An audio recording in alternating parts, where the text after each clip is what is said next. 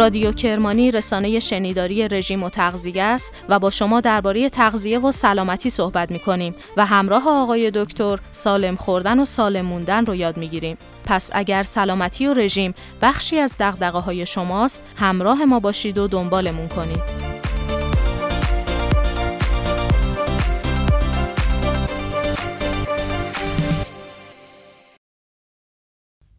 اون سیبی که آدم توی بهشت خورد و یادت هست که توی کتاب مقدسم اومده. میدونی توی اون سیب چی بود؟ منطق بود. منطق و چرندیات عقل.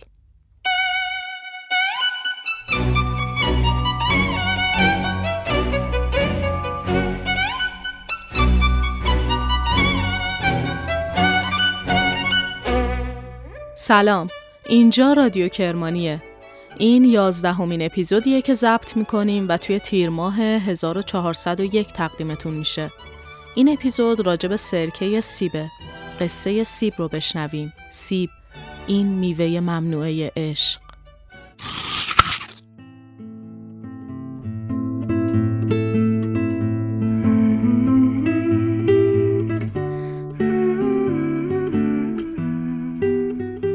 بهشت یک درخت سیب بود. تمام شاخه‌هایش گسترده در سقفی که نهایت نداشت. سایه بر زمینی که پستی و بلندی نداشت. دشت بود، بهشت، درخت سیب بود. دستم بوی سیب میداد، دستم بوی درخت میداد، دستم بوی موهای آشفته میداد، دستم بوی گناه میداد. درنگ نکردم، صبور نبودم. کسی در زد، دریچه‌ای باز شد. بهشت یک درخت سیب بود. من از شاخه‌های سیب افتادم و قلتیدم و از دست هام خون می‌چکید. خنده تو سیب بود. خنده تو تعارف سیب بود. خنده تو شاخه را به بار نشاند. قلتیدم، فرو افتادم، مثل وقتی از خواب سقوط می‌کنی. پرش از ارتفاع یک کابوس. بهشت خواب سیب بود و سقوط بلند من با جیغ ممتد گناه. دریچه ها باز بود، دست تو دریچه را باز کرده بود.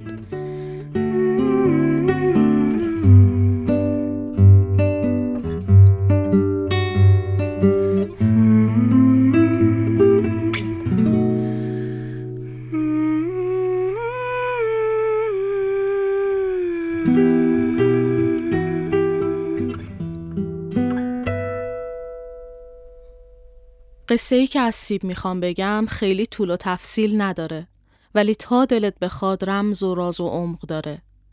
یه سیب سرخ رو ماری به زنی و زنی به مردی نشون میده. اون سیب سرخ رسیده و نرسیده به دست زوج عصیانکار افتاد و قلتید و خورد توی سر آقای نیوتن.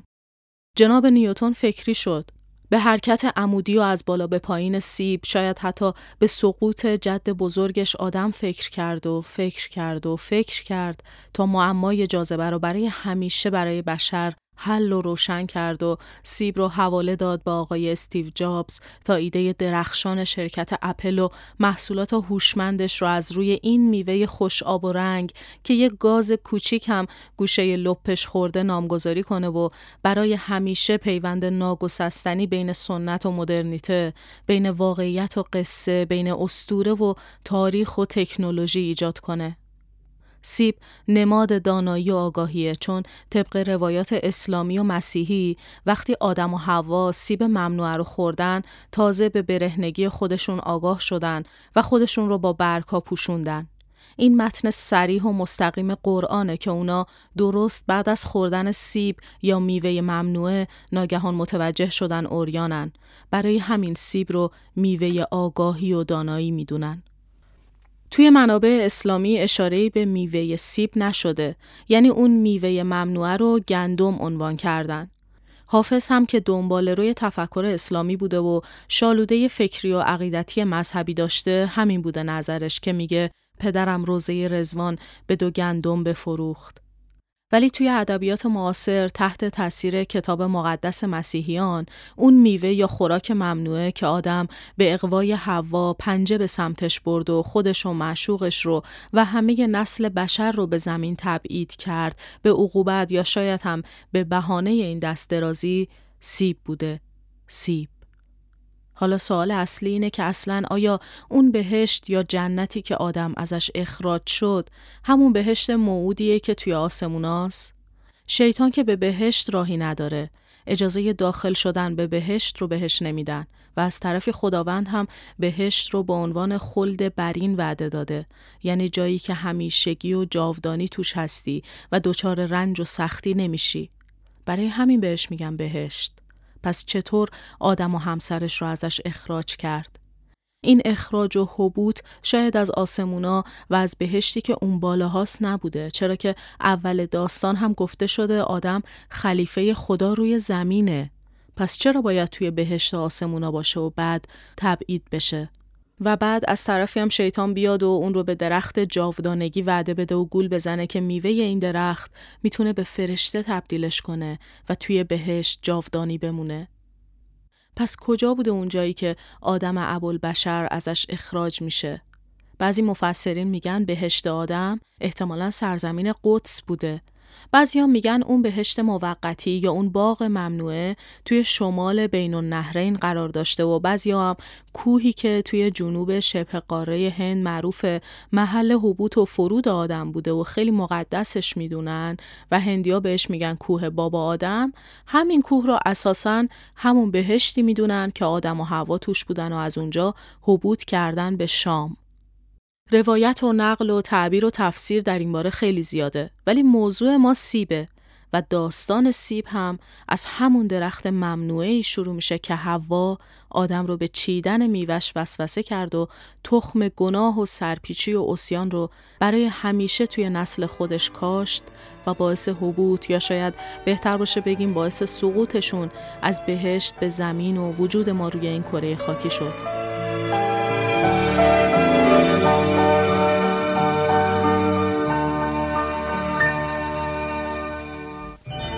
تو به من خندیدی و نمی دانستی من به چه دلهره از باغچه همسایه سیب را دزدیدم. باغبان از پی من تند دوید، سیب را دست تو دید، غضب آلوده به من کرد نگاه. سیب دندان زده از دست تو افتاد به خاک و تو رفتی و هنوز سالها هست که در گوش من آرام آرام خشخش گام تو تکرار کنن میدهد آزارم و من اندیشه کنن غرق این پندارم که چرا خانه کوچک ما سیب نداشت.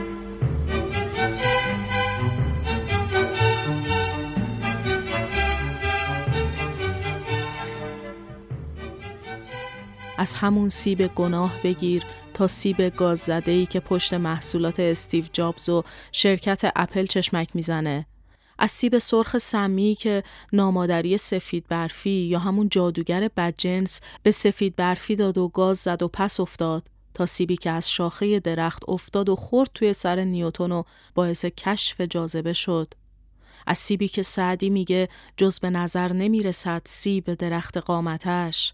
البته نه اینکه قد و قامت یار رو به سیب تشبیه کرده باشه، منظورش اینه که وجود یار مثل درخت سیب پرباریه که به کسی از میوه خودش نمیده و فقط میتونی تماشا کنی.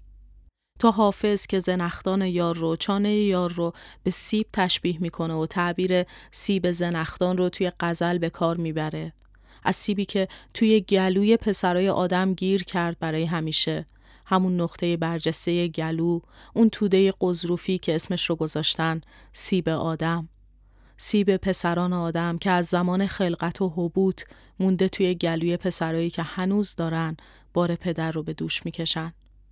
حالا این سیب پرماجرا و افسانه‌ای که از سفره هفت‌سین تا نماد سلامتی، از بالین بیمار تا کیف مدرسه راهشو باز کرده توی زندگی ما، واقعاً اسطوره‌ایه، واقعاً متعلق به زمان و مکانی فراتر از دنیای مادیه یا مال بعد خاصی از این دنیاست که انقدر اسرارآمیز و پر از قصه و حکایت و افسانه است. از خلقت بشر تا داستان‌های عاشقانه و تراژدی‌های دردناک و نقاشی‌های مسیحی و اکتشافات علمی رد پای سرخی از خودش به جا گذاشته این میوه. سیب خواص زیادی داره. سیب پر از ویژگی و حکمت و اصالته. سیب میوه بهشتیه. میگن روزی یه دونه سیب بخوری دیگه مریض نمیشی. میگن درخت سیب بکاری ثواب داره. میگن به محبوبت سیب تعارف کن.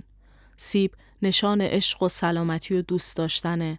سیب خوشبو و معطر و تازه است. سیب پر از زندگیه. اما سیب بیش از همه میتونه نماد تاثیرگذاری بر دیگران باشه. حوا با تعارف تنها یک سیب سرخ تونست چنان تأثیری روی آدم بذاره که حرف خداوند خودش رو نادیده بگیره، از دستورش سرپیچی کنه و بهشتش رو ببازه. اسم این تأثیر رو امروز روز گذاشتیم عشق. شاید عشق نسخه دیگه تأثیر گذاشتنه. چطور ممکنه عشقی شکل بگیره، علاقه ایجاد بشه، مهری از جای بجنبه بدون اینکه اثرگذاری صورت گرفته باشه؟ قصه سیب همه این مسیر رو طی کرد تا در نهایت بشینه روی لب‌های ما.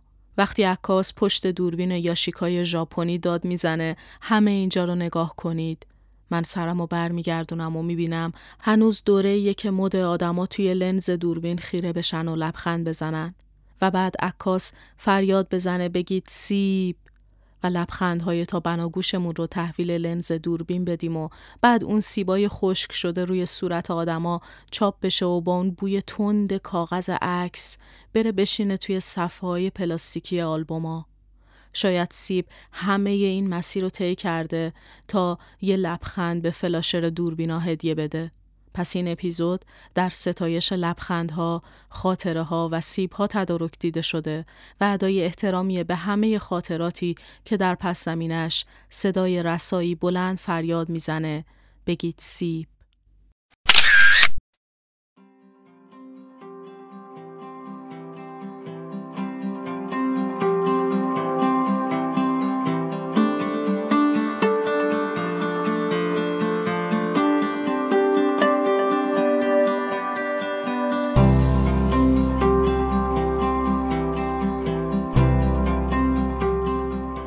جان چپمن، معروف به جانی اپلسید، یه مردی بود با قد متوسط و چشمای آبی و موهای قهوه‌ای رنگ. جانی لاغرندام و باهوش آرزو داشت درختای سیب فراوونی بکاره، طوری که هیچ کس گرسنگی نکشه. قصه جانی از سال 1792 که ماجراجوییش رو شروع کرد آغاز میشه. اون از محل تولدش، ماساچوست امریکا، به سمت مناطق دیگه کشورش مهاجرت کرد. جان به همراه برادرش سفرش رو شروع کرد و به سمت غرب پنسیلوانیا رفت. ولی تقریباً تا 50 سال بعد از این رو به تنهایی به سفرش ادامه داد و هیچ وقت از پا ننشست. جانی با کیسه چرمی پر از دونه سیبش از پیشگامان کشاورزی آمریکا به خصوص توی کاشت درخت سیب بود و صدها درخت سیب طی سالها سفر پربرکتش کاشت و به ثمر رسوند. میگن اون درخت‌های سیب رو توی فضاهای باز جنگل‌ها کنار جاده‌ها و نهرها می‌کاشت. جانی 50 سال اطراف کشورش رو گشت و زندگی درویشانه‌ای داشت. افسانه‌ها میگن اون به ندرت لباس درست حسابی می‌پوشید و گاهی از کیسه قهوه به عنوان لباس استفاده می‌کرد. معمولاً کفش پاش نبود و پا برهنه راه می‌رفت، حتی توی سرمای زمستون. شایعه بود اونقدر پوست پای زخیمه که حتی مار قادر نیست نیشش بزنه.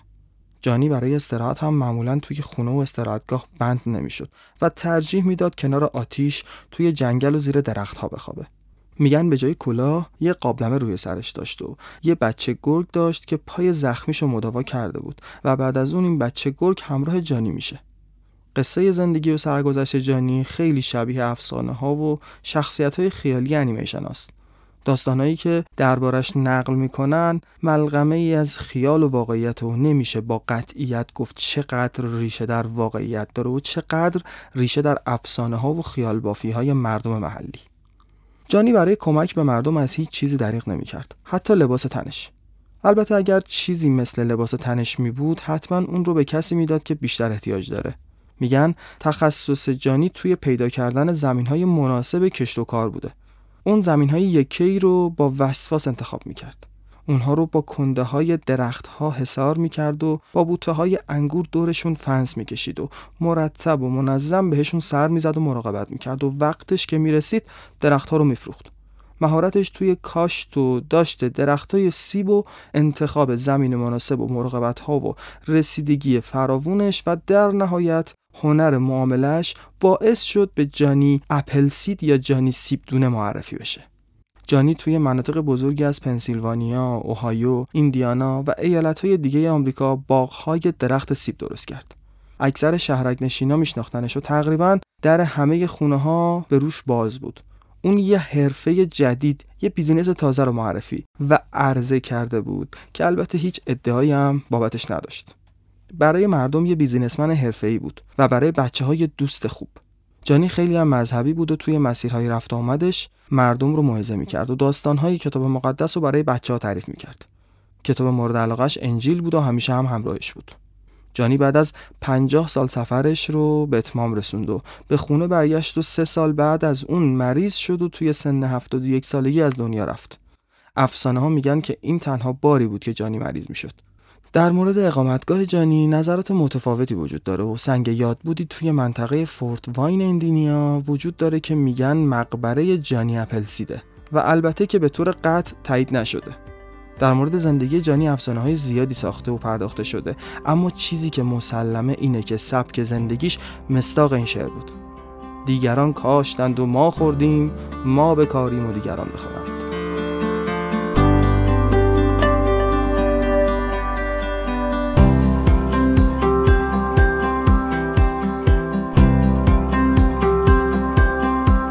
اینجا رادیو کرمانیه. من هانیه مزاری به همراه علی پور بافرانی میزبان شما در 11مین اپیزود از پادکست رادیو کرمانی هستیم. خوشحال میشیم که ما رو در کست باکس دنبال کنید، گزینه سابسکرایب رو تپ کنید و برامون کامنت بذارید و نظرات ارزشمندتون رو با همون شریک بشید.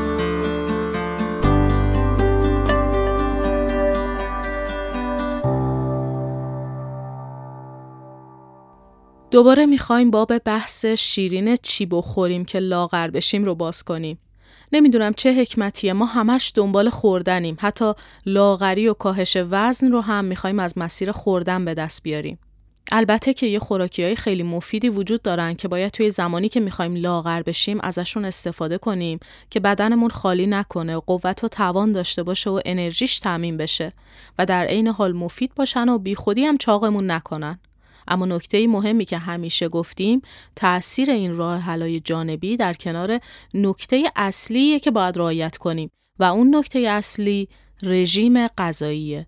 یعنی شما میخوای سرکه سیب بخور، دمنوش و چای سبز بخور، کاهو بخور، خلاصه هر خوراکی که به لاغر کنندگی معروفه بخور، اصلا اسید بخور خدای نکرده. وقتی کنارش رژیم درست و اصولی رعایت نکنی فایده نداره که نداره، کمکی نمیکنه و لاغر نمیشی هیچ، چاق و چاقتر میشی.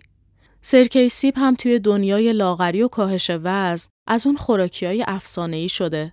انگاری حاجت لاغری میده. مردم بهش دخیل میبندن و ازش طلب لاغری و خوشندامی و صاف شدن شکم دارن. ولی آیا واقعا با سرکه سیب میشه لاغر شد؟ آیا مصرف این ماده اسیدی تأثیری توی چربی سوزی داره و راستی اسید استیکش چربی‌ها رو میسوزونه؟ اگر بخوام سرکه سیب رو توضیح بدم براتون، یعنی بازش کنم که اصلا سرکه سیب چی هست دقیقاً، باید بگم که ماده اصلی سرکه سیب که اصلاً اونو به سرکه سیب تبدیل میکنه اسید استیکه. اسید استیک یه ترکیب نارنجی رنگه که طعم ترش و بوی قوی داره. توی سرکه سیب به غیر از اسید استیک اسید مالیک هم وجود داره و یه قاشق غذاخوری سرکه سیب 3 کیلو کالری داره و فاقد کربوهیدراته. حالا چجوری درستش میکنن این مایع تند و تیزو؟ 2 مرحله داره فرایند تبدیل سیب به سرکه. به این صورت که سیبا رو خرد میکنن، له میکنن و با مخمر ترکیب میکنن تا قندشون تبدیل به الکل بشه.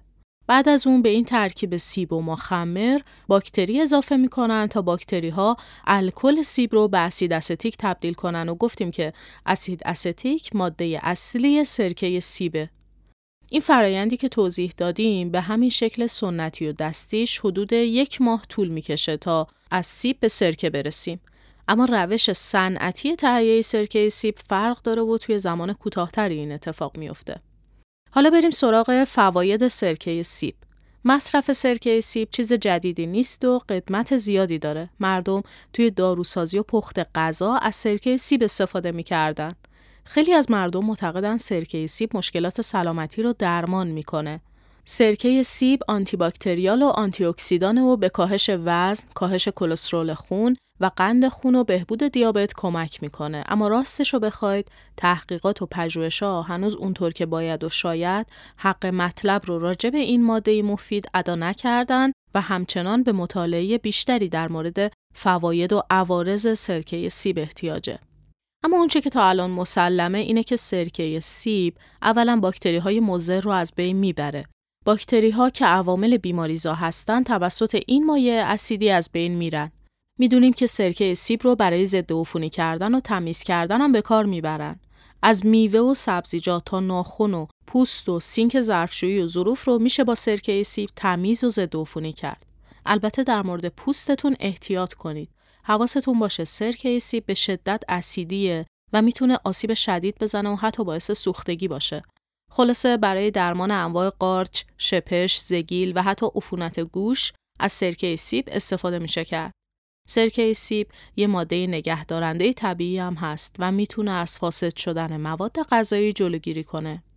گفتیم که برای پیشگیری و حتی کنترل بیماری‌هایی مثل قند خون مفیده. توی مطالعه فهمیدن که اگر فرد دیابتی قبل از خواب 2 قاشق سرکه سیب بخوره، قند ناشتای اول صبحش تا 4% پایین میاد.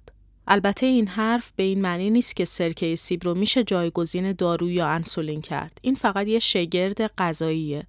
چیزی که ما همیشه میگیم و با صدای بلند تکرار میکنیم اینه که صرفاً مصرف یه ماده غذایی خاص ما رو لاغر نمیکنه.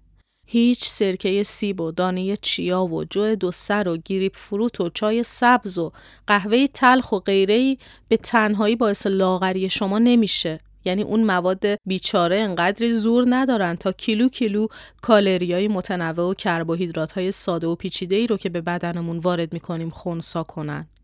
تصور اشتباه یه عده همینه که فکر می‌کنن همه چی بخورن، بعد سرکه سیب می‌خورن، میشوره میبره. یا نیم ساعت پیاده روی می‌کنیم درست میشه، در صورتی که شما در کسری از ثانیه در عرض چند دقیقه میتونید 1000 کالری وارد بدنتون کنید، ولی همون 1000 تا رو مثلا بخواید از طریق پیاده روی بسوزونید باید بیش از 1 ساعت زمان بذارید. در مورد مواد خوراکی لاغر کننده هم همینه. شما نشستی 1000 کالری آبگوش خوردی، نباید از 1 قاشق غذاخوری سرکه سیب انتظار خنثی کردن 1 پاتیل آبگوش رو داشته باشی. 1 قاشق سرکه سیب وقتی برای تو کاری میکنه که همت کرده باشی میزان کالری دریافتی رو پایین آورده باشی تا اونم به تو یه کمکی کنه و بره سراغ چربیای شکم و دور کمر.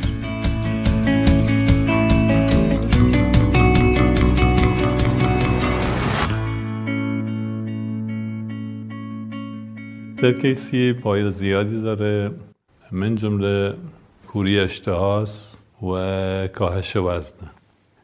سرکه سیب معمولا خیلی سخت آدم بتونه بخورتش بدون آب، چرا مزه خیلی خیلی تندی داره و اسیدی که داره ما نمیتونیم با معده مقایسش کنیم، اسید معده خیلی بالاتر از اینه، ولی با تو مری که بره میسوزونه مری. خاطر همین اصرار داریم حتما 1 قاشق غذاخوری تو 1 لیوان آب، اگر میخوایم مزهش هم بهتر بشه، چون زننده است مزهش، میخوایم بهتر بشه یه خورده 1 قاشق عسل هم بریز روش، همش بزن نوش جانش بکن. خب فوایدش چیه؟ کاهش اشتهاست و تبعاً کاهش وزنه. یکی از فوایدش اینه سوخت پایه رو میبره بالا. سوخت پایه چیه؟ انسان وقتی حالت استراحت کامل داره، هیچ کار نمیکنه، قلبش و ریه‌اش و اینا همش داره کار میکنه، مخش داره کار میکنه، چشمش داره کار میکنه، همه اینها سوختش میگنش، اسمش میزن سوخت پایه. یعنی انسان در حالت استراحت مطلق که هیچ حرکت نداشته باشه، هر ساعتی چقدر مصرف میکنه میگن سوخت پایه. سرکه سیب سوخت پایه رو بره بالا، یعنی کمکت میکنه که کاهش وزن سریعتر و همینطور احساس سیری و پر شدن معده میده بهت. همیشه احساس سیری و احساس کنه معده پر، احتیاج به غذا نداری.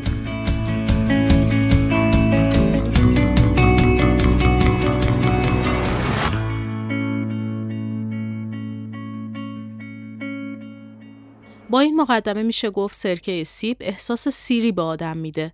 علیرغم مزه ترشش که این تصور رو شاید به وجود بیاره که آدم ضعف میکنه، برعکس ثابت شده سرکه سیب بیشتر آدم رو سیر نگه میداره. خلاصه با مصرف سرکه سیب احتمال اینکه کمتر بخورید و کالری کمتری دریافت بکنید بیشتره. تحقیقات نشون داده مصرف روزانه سرکه سیب چربی شکمی رو به طور محسوسی کم میکنه و وزن رو میتونه پایین بیاره. حرف تکراری و بیت الغزل همه اپیزودامون که یادتون نرفته، گفتیم که در کنار رعایت رژیم غذایی، خوردن سرکه سیب میتونه تاثیرگذار باشه. یعنی شما رژیم داشته باشی و در کنار رعایت رژیم کمی سرکه سیب مصرف کنی، روی کاهش وزن و چربی تاثیر میذاره. دیگه چه فوایدی داره؟ میگن برای پوستم خوبه و میتونه pH پوست رو متعادل کنه. آنتی باکتریاله و از عفونت و اگزما و بیماری‌های پوستی جلوگیری میکنه. ولی راستش رو بخواید سرکه سیب به شدت اسیدیه و میتونه به راحتی به قشای نازک و حساس پوستتون آسیب بزنه. پس توصیه ما اینجا توی رادیو کرمانی اینه که به هیچ وجه همچین ریسکی نکنید، با پوستتون از این بازی‌ها در نیورید و از استفاده هر چیزی روی پوستتون فقط به خاطر طبیعی بودنش بپرهیزید. به خصوص موادی مثل سرکه سیب و آب لیموی ترش و اینجور خوراکی‌های اسیدی تند و تیز به پوست آسیب میزنن. پس گول دستورالعمل‌های سنتی و قدیمی رو نخورید و ماسک خونگی با لیمو ترش و سرکه سیب و غیره به پوستتون نمالید که غیر از ضرر و حساس کردن پوست فایده‌ای براتون نداره. گفتیم که سرکه سیب روی قند خون تاثیر میذاره، روی چربی هم تاثیر میذاره. یه تحقیق جالبی کردن چند سال پیش به این ترتیب که 144 نفر رو به 3 گروه تقسیم کردن و به گروه اول روزی 1 قاشق سرکه سیب میدادن. به گروه دوم روزی 2 قاشق سرکه سیب میدادن و به گروه سوم یه نوشیدنی دارویی چیزی میخوردن، حالا دقیقشو نمیدونم. خلاصه اینا در کنار این مقدار سرکه سیب رژیم عادی و فعالیت روزانه مشابهشون رو هم داشتن. نتیجه چی شد؟ اونایی که روزی 1 قاشق سرکه سیب می‌خوردن طی 12 هفته 1 کیلو و 200 گرم وزنشون پایین اومده و سایزشون هم نزدیک 1.5 سانت کم شده. اونایی که با همون رژیم غذایی مشابه 2 قاشق سرکه می‌خوردن 1 کیلو و 700 گرم وزنشون پایین اومد و نزدیک 2 سانت کاهش سایز داشتن. غیر از اینکه درصد چربی بدن و تریگلیسیرید خون هر دو گروه پایین اومده بود. اما گروه سومی که رژیم و فعالیت مشابه دو گروه اول رو داشتن و فقط سرکه سیب نمیخوردن، سرنوشتشون چی شد؟ هم وزنشون اضافه شد، هم سایزشون. نتیجه نشون داد که سرکه سیب به کاهش وزن و چربی کمک میکنه و روی کاهش کلسترول و تریگلیسیرید خون تأثیر میذاره. شاید باورتون نشه ولی سرکه سیب به سندروم تخمدان پولیکیستیک هم کمک میکنه. این ادعا هم به خاطر انجام یه تحقیقیه که توی این زمینه صورت گرفته و بررسی کردن دیدن کسایی که بین 90 تا 110 روز سرکه سیب مصرف می‌کردن 57% تخمک‌گذاری رو از سر گرفتن. حالا چطور سرکه سیب تونسته همچین تأثیری بذاره؟ میگن احتمالاً به خاطر بهبود حساسیت به انسولین بوده. امان از قند که چه تأثیرات پیدا و پنهانی روی سیستم بدن ما میذاره. حالا که مفصل در مورد فواید سرکه سیب حرف زدیم، وقتشه ببینیم این ماده چه ضررایی ممکنه داشته باشه. سرکه سیبی که با خیال راحت و تیب خاطر می نوشیم یا به سالاد می زنیم به امید اینکه به جنگ چربیامون بره، میتونه دردسر سازم بشه. چند بار گفتیم که یکی از بارزترین ویژگی‌های سرکه سیب کاهش قند خونه. چطوری این کارو میکنه؟ سرکه سیب میزان خروج غذا از معده رو کاهش میده و اینطوری قند خون رو کنترل میکنه. اما همین عملش میتونه برای گوارش دردسر ساز بشه. این فرایند علائم بیماری گاستروپارزی رو شدید میکنه. این بیماری توی مبتلایان به دیابت نوع 1 شایعه و به این صورت که عصبهای موجود در ناحیه شکمشون خوب کار نمیکنه. غذا بیشتر توی معدهشون میمونه و نظم گوارششون به هم میریزه. یه حالتی از فلج معده است. سرکه سیب میتونه همه این داستان رو تشدید کنه و دردسر درست کنه. علائم این بیماری سوزش قلب، نفخ شکم و حالت تهوع و تحقیقات نشون داده 2 قاشق سرکه سیب همراه با آب علائم گاستروپارزی رو تشدید میکنه. حالا غیر از این بیماری که میخوام از زیر تلفظ سختش در برم و موارد خاص مشابه، کلاً سرکه سیب زیادیش برای گوارش خوب نیست. به همون دلیل اسیدی بودن سیری طولانی مدتی ایجاد میکنه، اما این اشتهای کور شده حالت تهوع هم در پی داره و سوزش معده به همراه میاره، به خصوص اگر ناشتا یا خالی خالی خورده بشه. میگن سرکه سیب روی میزان پتاسیم خون و تراکم استخوان اثر منفی میذاره و برای مینای دندان خوب نیست اصلا و بهتره طوری خورده بشه که کمترین برخورد رو با دندونا داشته باشه. شاید به گوشتون آشنا نباشه، نشنیده باشین که سرکه سیب در حد شوینده‌های شیمیایی میتونه برای بچه‌ها خطرناک باشه. نوشیدن سرکه مری بچه‌ها رو میسوزونه و اسید استیک موجود در این سرکه یک سوزاننده قوی محسوب میشه و اعلام کردن حتما از دسترس کودکان خارج بشه. در مورد پوست هم که گفتیم اصلاً ریسک نکنید و این لباس اصلی تن نازنینتون رو با سرکه و غیره آزرده نکنید. گزارش‌های زیادی توی بیمارستان‌ها به ثبت رسیده که پوست افراد به خصوص توی سنین نوجوانی و کودکی با سرکه سوخته. بله، با همین سرکه که به راحتی توی یخچال و کابینت هممون پیدا میشه. دختر نوجوانی که با دیدن یکی دو تا مطلب غیر معتبر اینترنتی تلاش کرده جوش روی دماغش رو با سرکه از بین ببره و دچار سوختگی پوست شده، یا پسر 6 ساله‌ای که مادرش می‌خواسته با سرکه سیب عفونت پای طفل معصوم رو درمان کنه و دچار سوختگی پوست شده و گزارش‌های مشابهی از این دست حکایت از سهل‌انگاری و زودباوری ما داره که به حرفای بی‌پایه و بی‌اساس بیشتر از توصیه‌های علمی و پزشکی بها میدیم. مخلص کلام این که سرکه به خاطر اسیدی بودنش قابلیت سوزوندن پوست رو داره. دست کمش نگیرید و مراقب بچه ها باشید. غیر از همه این مواردی که در مورد سرکه سیب گفتیم، یه مورد دیگه هم هست که موقع مصرف سرکه سیب باید حواسمون باشه و رعایت کنیم و اونم داروهایی که مصرف میکنیم. گفتیم که سرکه سیب برای کاهش قند خون خوبه، اما کسانی که انسولین مصرف میکنن باید محتاطانه مصرف کنن که یهو قند خونشون افت نکنه.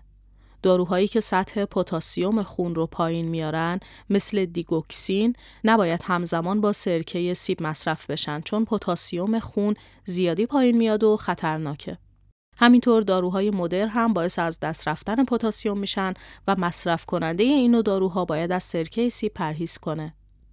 حالا که اینقدر سخت و محتاطانه شد مصرف سرکه سیب، چطوری عوارض مصرفش رو به حداقل برسونیم و از خواصش هم استفاده کنیم؟ اول اینکه با مقدار کم شروع کنید، یهو از 2 قاشق در روز شروع به خوردنش نکنید. دوم اینکه گفتیم برای مینای دندون ضرر داره و آسیب میزنه. پس سعی کنید جوری مصرفش کنید که کمترین برخورد رو با دندون داشته باشه. یه راهش رقیق کردن با آب و نوشیدن با نی هست. دیگه اینکه دهنتون رو بعد از مصرف سرکه سیب با آب بشورید. بعد وقتی که سرکه سیب خوردین و با دندوناتون هم تماس داشته، بلافاصله نرید مسواک بزنید، چون این آسیب سرکه رو بیشتر میکنه.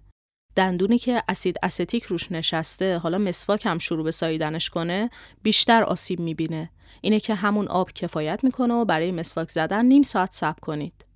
در مورد بیماری گاستروپارزی هم که توضیح دادیم، کسایی که به این بیماری مبتلا هستن خیلی راحت از مصرف سرکه سیب صرف نظر کنن، چون ضرر و آسیبش براشون بیشتر از فایدهشه. دلیلش هم همون مسائل گوارشیه که گفتیم به وجود میاره و دردسرساز میشه. حالا که موارد احتیاطی رو تذکر دادیم، بد نیست بگیم که چطوری سرکه سیب رو مصرف کنیم. دوز مناسب سرکه سیب در روز 2 قاشق غذاخوریه. میتونید 1 قاشق رو توی آب حل کنید و به عنوان نوشیدنی بخورید و 1 قاشق دیگر رو هم به عنوان سس سالاد با روغن زیتون مخلوط کنید و به سالادتون اضافه کنید. سرکه سیب بیشتر از 2 قاشق در روز توصیه نمیشه، چون همونطور که گفتیم برای دندون مضر، ممکنه به دستگاه گوارش آسیب بزنه و یا تداخل دارویی داشته باشه و دردسرساز بشه.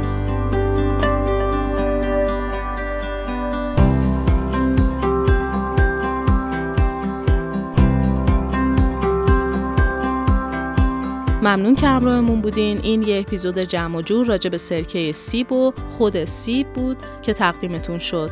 رادیو کرمانی رو دنبال کنید و شنونده اپیزودهای رژیمی ما باشید.